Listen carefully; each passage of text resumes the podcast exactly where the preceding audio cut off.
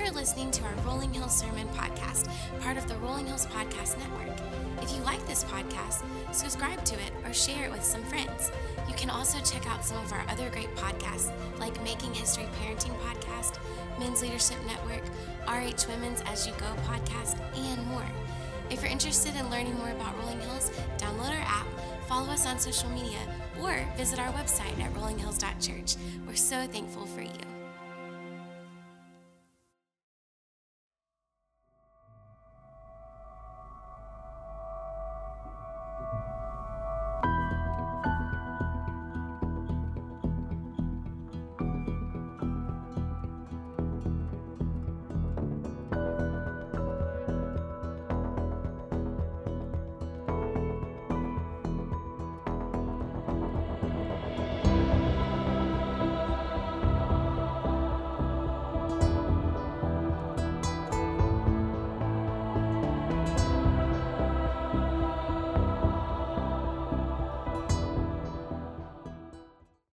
Good morning. Okay, I'm glad that you're here today, and, and I'm really glad to be back. Maybe you guys have been traveling this summer some, like I haven't been gone for the past two weeks, which which what that means is, is that if you've been here tracking along with the masterclass series that we've been engaged in, a couple of weeks ago, you were Uh, blessed to be able to hear from Brandon Billups, um, our college and young adult pastor at Rolling Hills. He's literally probably one of the youngest communicators that we have on staff.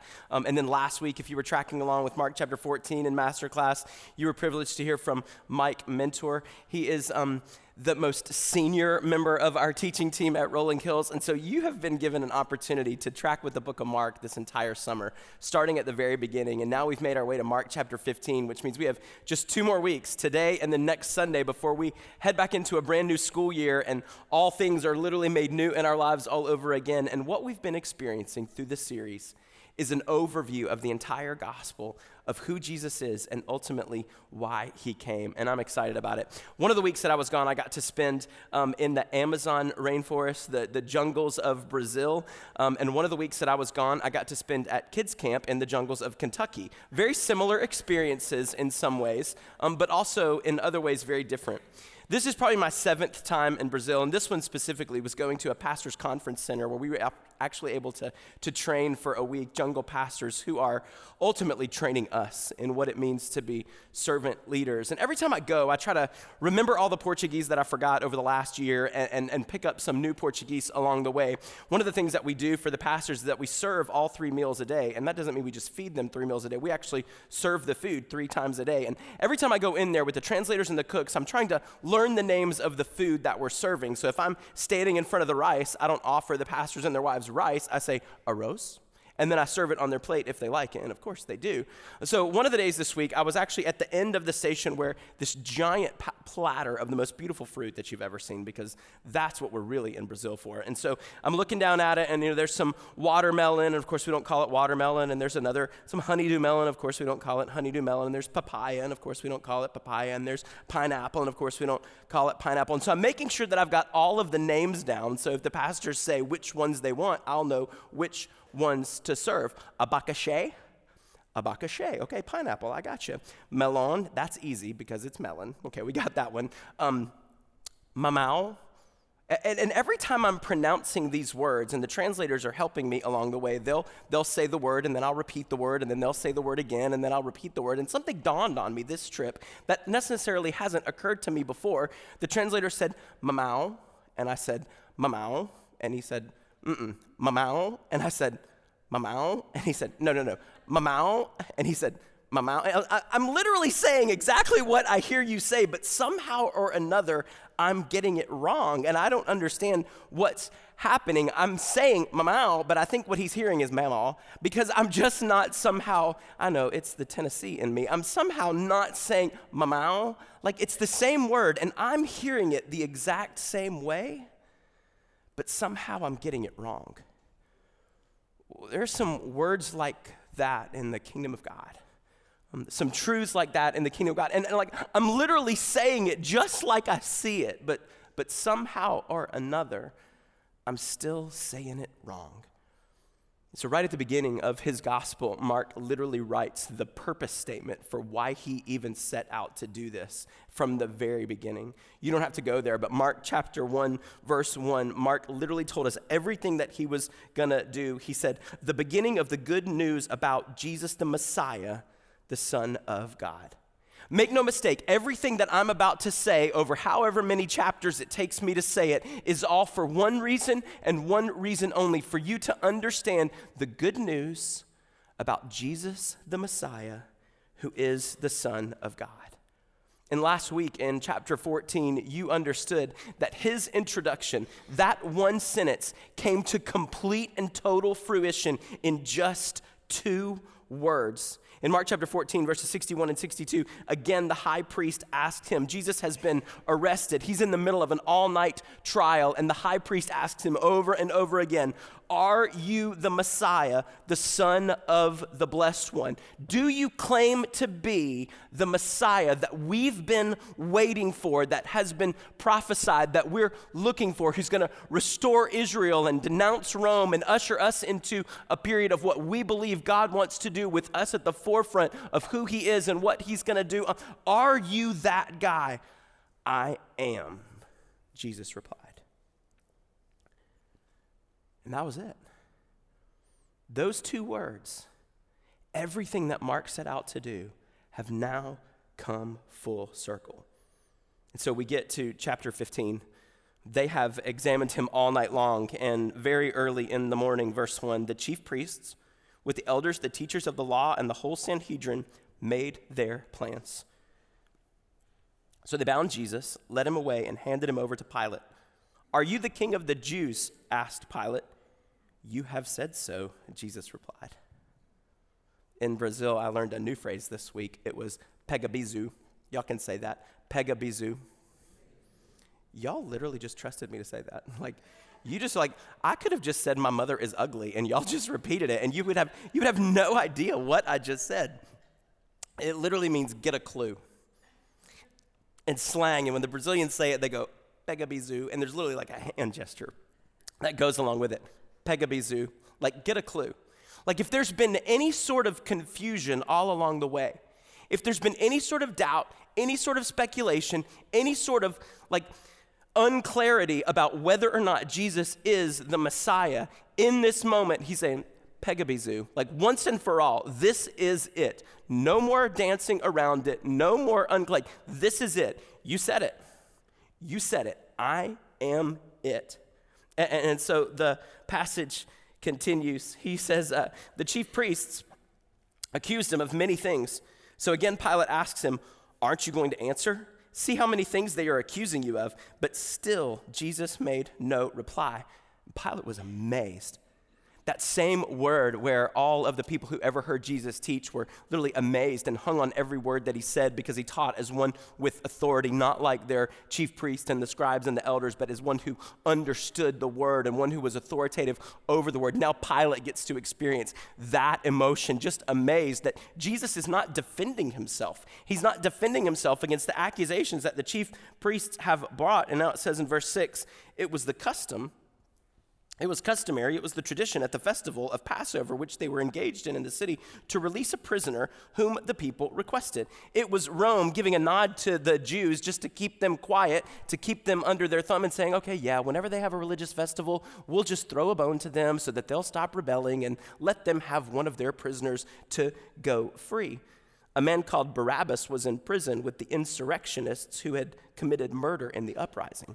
Because there was always a group of people, some zealots and some insurrectionists, who were trying to overthrow the Roman government. Of course it never worked, because the Roman government was completely powerful in the moment. And there was a man named Barabbas who was an accessory to that crime. The crowd came up and asked Pilate to do for them what he usually did. So, do you want me to release to you the king of the Jews? Asked Pilate, knowing that it was out of self-interest that the chief priest had handed Jesus over to him. But the chief priest had already done their work. They had stirred up the crowd to have Pilate release Barabbas instead. What shall I do then with the one you called the king of the Jews? Crucify him, they shouted. Why? What crime has he committed? Asked Pilate. Like, literally, what's he done wrong? But they shouted all the louder, Crucify him." Wanting to satisfy the crowd, Pilate released Barabbas to them. He had Jesus flogged and handed him over to be crucified. Our entire faith, every reason why we gather on Sunday mornings, why people come to this place, why we sing songs, why we give offerings, why we serve our community, every single thing about our faith. And not just that, but the whole world and all of human history hinges on one single confession. Is he or isn't he? That declaration is absolutely no good. No good without the crucifixion. What crime had he committed? Asked Pilate. But they shouted all the louder, "Crucify him." So Peter, the apostle, gets up to preach his very first sermon in the book of Acts. Jesus has died. Jesus has resurrected. Jesus has ascended back to heaven. The Holy Spirit has fallen on people, and things are going crazy. Peter steps up in response to the question of what in the world is happening, and he preaches his very first sermon, one where three thousand people trusted Christ for salvation. He says in verse twenty-three of Acts chapter two, "This man, Jesus, was handed over to you by God's deliberate plan and foreknowledge." That it was God's plan all along, and you, with the help of wicked men, put him to death by nailing him on the cross. And it's by that death, by that crucifixion, by that execution that we received life. It was God's plan all along that Christ must die, and he did it willingly, despite the incredible injustice. It's in your notes. Here he was, this innocent man. Despite the insurmountable injustice, Christ gave his life for us. Romans chapter four says, "He was delivered over to death for our sins and was raised to life for our justification," so that you and I can one day stand before God like he stood before Pilate as a completely innocent person, so that one day the great God of this universe will look at you and will look at me and say, "Well, what did this man ever do?" And it won't be because we're sinless. It won't be because we're innocent. It won't be because we never did anything wrong. It's because of all of that wrong and all of that sin, all of that wickedness was paid for. It was already satisfied, so that we can stand before God just as if we have never sinned in the first place. Despite the incredible injustice, Christ gave his life for us. Consider the charge for a minute. What in Mark chapter fourteen, the Pharisees and the religious leaders and the elders and the scribes and the teachers of the law and the saints, what they were so incensed over. It says, "You have heard the blasphemy." What was misapplied to Jesus is literally ignored in us. We ignore that sin in our lives. Well, what do you mean we ignore the sin of blasphemy in our lives? Well, if you lie to me, I'll call you a liar.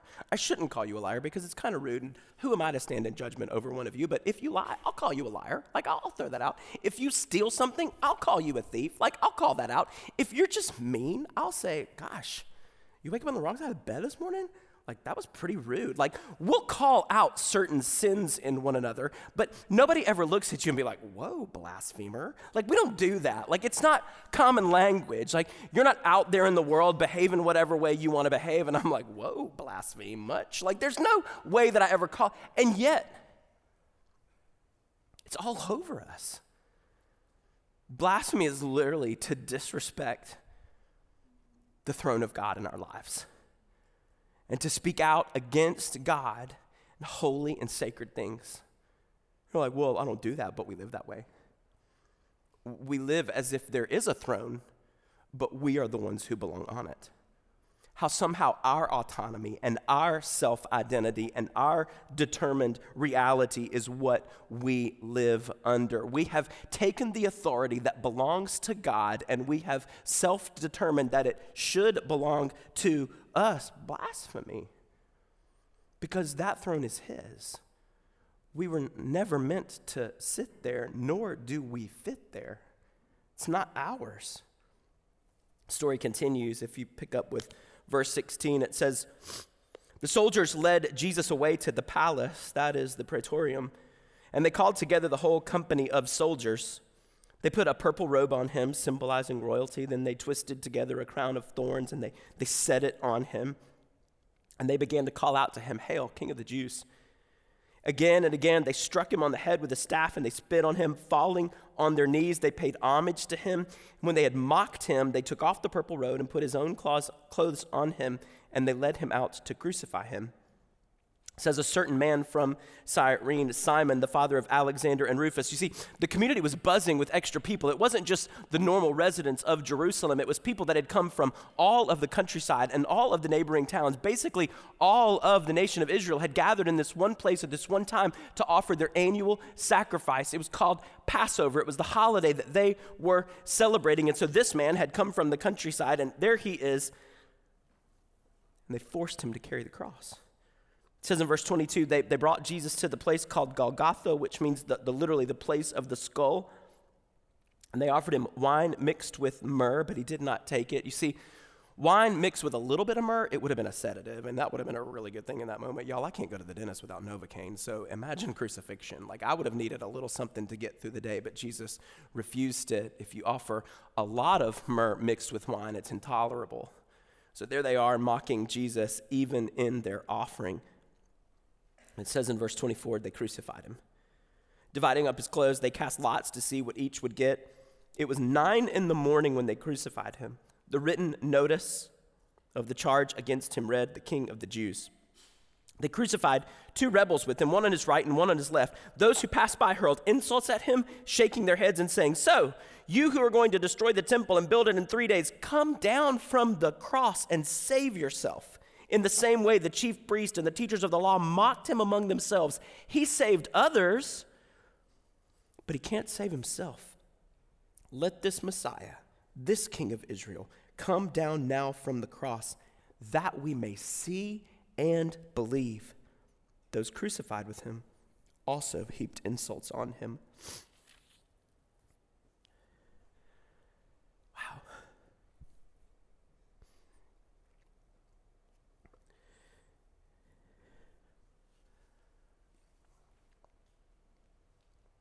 This is what happened to him. This is the chronicle of the death and the experience of Jesus, who willingly offered up his life as a ransom for ours. The way of the world, the custom of the day, the, hey, nod to Israel, sure, you can have one of your prisoners set free. The way of the world offered a temporary release. But God's plan offered permanent peace. The existence of the Roman Empire thrived on something called Pax Romana. It was the mantra of Rome. Peace of Rome, Pax Romana. And it was literally a picture of strength. It was a picture of conquest. It was a picture of empire. Hashtag winning. That's the way that Rome maintained peace. And history looks back on this as a modern, one, or a modern wonder of the ancient world, that this ancient empire was able to maintain two hundred years of relative peace. How did they do it? By force. Roman peace was enacted by force. And so here you have the empire that literally executed anything that stood in its way. The very empire that rejected and killed Jesus, they would become the first to embrace and carry Jesus. Y'all heard of the Catholic Church? How about the Vatican City? The Holy Roman Empire? The very world power that formally executed Jesus would, in a matter of decades, become the very body of people that made it possible for the rest of the world to have ever, including us, heard of Jesus. It says at noon, darkness came over the whole land until three in the afternoon, verse thirty-three. And at three in the afternoon, Jesus cried out in a loud voice, "Eloi, Eloi, lama sabachthani," which means, "My God, my God, why have you forsaken me?" When some of those standing near heard this, they said, "Listen, he's calling Elijah." Someone ran, filled a sponge with wine vinegar, put it on a staff, and offered it to Jesus to drink. "Now, leave him alone. Let's see if Elijah comes to take him down." With a loud cry, Jesus breathed his last. And the curtain of the temple was torn from top to bottom. And then verse thirty-nine. When the centurion who stood there in front of Jesus saw how he died, he said, "Surely this man was the Son of God." According to Exodus chapter twenty-nine, every single day at nine a.m. and three p.m., Jews would offer a sacrificial lamb. You had the morning sacrifice at nine a.m. and the evening sacrifice at three p.m., which I don't really call evening. I'm going to call like that afternoon, but that's okay. They called it evening. So you have the morning sacrifice and the evening sacrifice every single day. It was instituted in Exodus chapter twenty-nine. They stopped it for a long time because of exile and other things, but in Ezra chapter three, they brought it back. Every day at nine a.m., every day at three p.m., lambs were sacrificed. What time was Jesus hung on the cross? Verse twenty-five, it was nine in the morning when they crucified him. At what time of day did Jesus die? At three in the afternoon. In Jesus, both the morning sacrifice and the evening sacrifice were completely satisfied. They were complete in Christ, not because he won a war, but because he gave his life. Christy McClellan is a, is a local area Bible study teacher and writer and speaker, and she travels to Israel and takes people on study tours. She writes this: on the morning of the crucifixion, Jesus was placed on the cross at the exact time that the morning lamb was being sacrificed in the temple. She writes, "I wonder if he could hear the bleating of the lambs." Jesus gave up his spirit at the exact time as the evening lamb was being sacrificed again in the temple. Again, I often wonder if he could hear the bleating of the lambs. And if in that moment he thought to himself, "Hey, y'all just take a rest. I got this." The morning and the evening sacrifices in Hebrew are referred to as the tamid. Tamid, tamid, tamid. I'm probably saying it wrong. Tamid. It literally means continual or perpetual. In Jesus, the continual and the perpetual, the once and for all time sacrifice was made. No more dead lambs, no more mindless effort, no more obedient patterns, no more religious rhetoric. You and I can be completely forgiven perpetually for all time. The sacrifice has been made. Have you ever read something so beautiful and so winsome in your entire life? And the even more beautiful part of the Gospel of Mark is this, that it was written from the perspective of and to an audience of Westerners in the hopes that they would somehow become gospel insiders, and we get to actually see it happen. Why? Because the very picture of Roman strength, the powerful, I imagine very cut, centurion, was the very first to willingly submit to the gospel of God. That centurion was outside faith. He was an active participant in death, and yet he was open to the only one true way of real peace.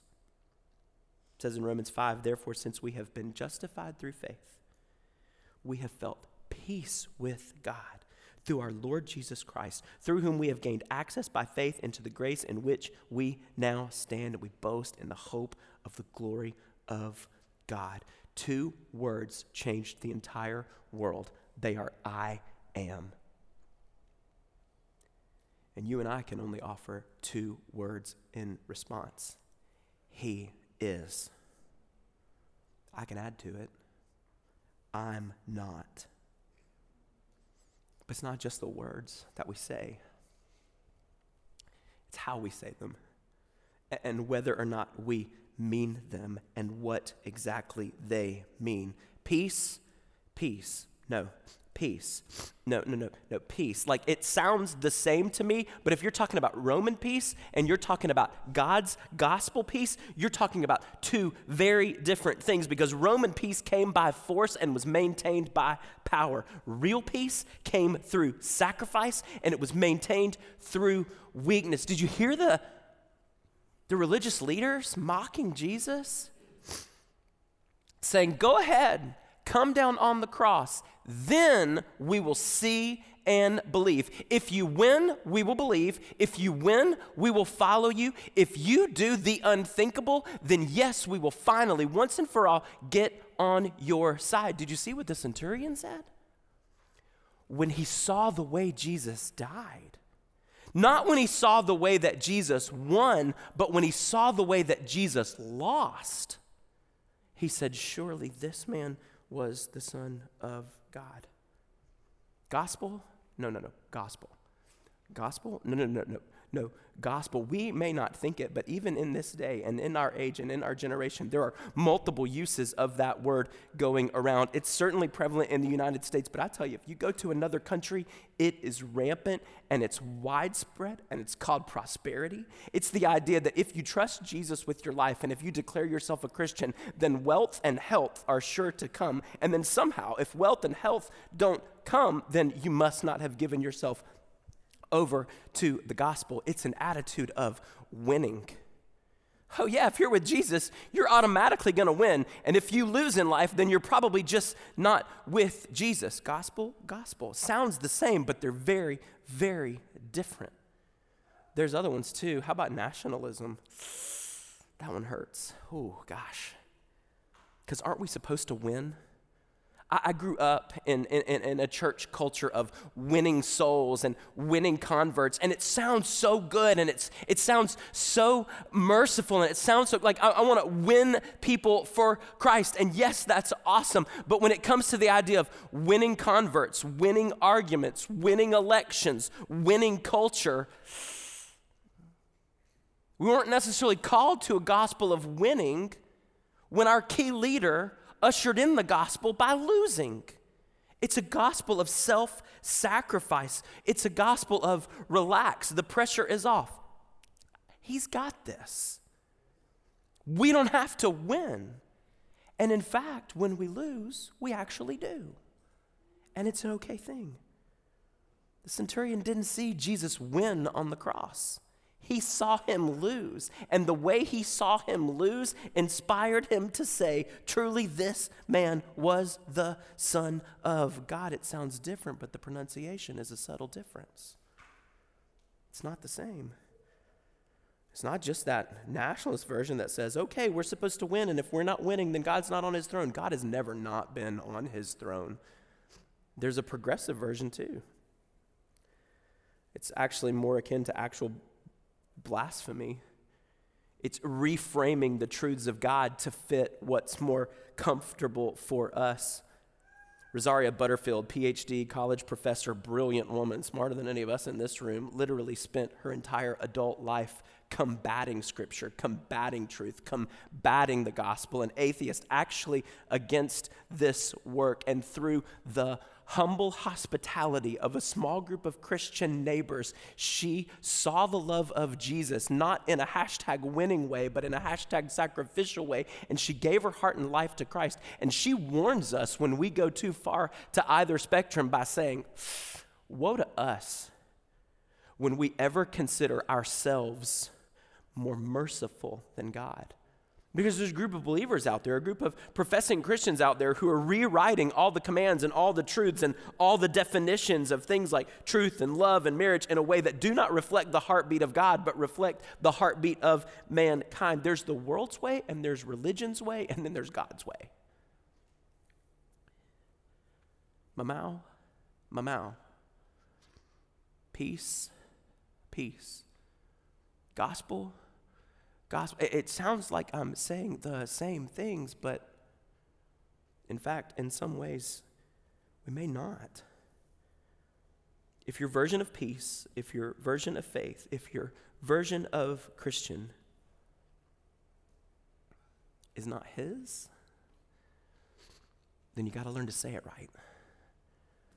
And then we've got to learn to live it right, little by little, syllable by syllable. Sound this out and believe what this word says about who he is. He didn't come to win. He came to save. And the way to do that was to die. and the way that we live like him is to make that same sacrifice, to die to us and our needs and our desires and our autonomy and our authority and submit willingly to his. That's Jesus. And that's who we follow. Would you pray with me?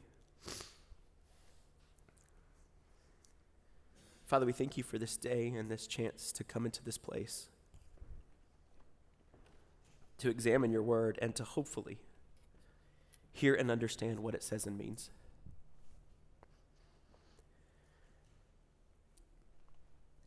It's our desire, God, today, not only to know the truth of the gospel, but to live it. And God, in all ways and in all things, we ask that you would be praised by the people that we are and by the lives that we live. We don't tell you today that we believe in you because you won, Jesus. So many times you could have reversed history. You could have come down off of the cross. You could have escaped arrest into the woods. Peter drew his sword. You guys could have retreated. You could have orchestrated the crowds of people who had followed you and who had adored you and who just days before had heralded you to cry out, Barabbas, crucify him instead. Due punishment for his crimes. Let Jesus go free. You could have traded those circumstances at any given moment, and yet you willingly lost. You willingly gave. You willingly sacrificed so that we could not only know how to say the word gospel, so that we could understand the word gospel, so that we could not only declare our faith in you as Christians, but so that we could understand how to say and live as Christians.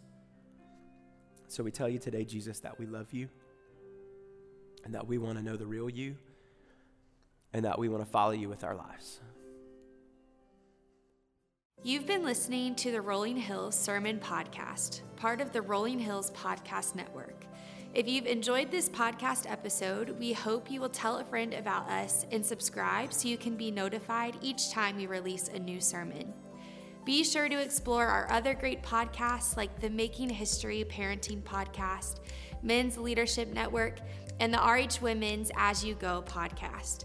If you're interested in learning more about Rolling Hills, you can download our app, follow us on social media, or visit our website at rolling hills dot church. See you next time, and God bless.